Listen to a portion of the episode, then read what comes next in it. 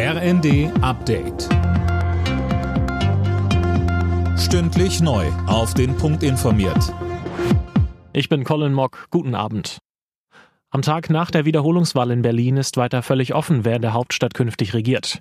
Die CDU als Wahlsieger will heute noch SPD und Grüne zu Sondierungsgesprächen zu möglichen Zweierbündnissen einladen. Jana Klonikowski. Ja, Spitzenkandidat Wegner will so schnell wie möglich mit der Regierungsbildung beginnen. Grüne und SPD zeigen sich auch offen für Gespräche, liebäugeln gleichzeitig aber auch mit einer Fortsetzung ihrer bisherigen rot-grün-roten Koalition. Bei der FDP geht es nach der nächsten verlorenen Landtagswahl jetzt um Aufarbeitung. Mehrere Politiker deuteten bereits an, dass der Ton in der Ampel jetzt schärfer werden soll. SPD und Grüne sehen dagegen die Ampel durch das Berliner Wahlergebnis nicht belastet. Die CDU-Spitze will Ex-Verfassungsschutzchef Maaßen aus der Partei werfen und hat einstimmig für ein entsprechendes Ausschlussverfahren gestimmt. Mehr von Finn Riebesell. Außerdem wurden Maaßen alle Parteimitgliedsrechte entzogen, erklärte CDU-Chef Merz. Dass der Ex-Verfassungsschutzchef der CDU einen linksgrünen Kurs und eine Ideologie, der so wörtlich anti-Deutschen vorwirft, sei inakzeptabel, so Merz. Das dahinterstehende Gedankengut habe in der CDU keinen Platz.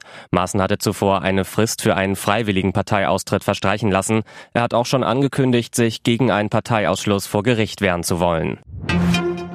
Eine Woche nach den verheerenden Erdbeben beenden das THW und andere deutsche Hilfsorganisationen heute ihre Rettungseinsätze in der Türkei. Sie wollen jetzt prüfen, wie weitere Hilfe organisiert werden kann. Die Zahl der Toten im Katastrophengebiet ist währenddessen auf über 35.000 angestiegen.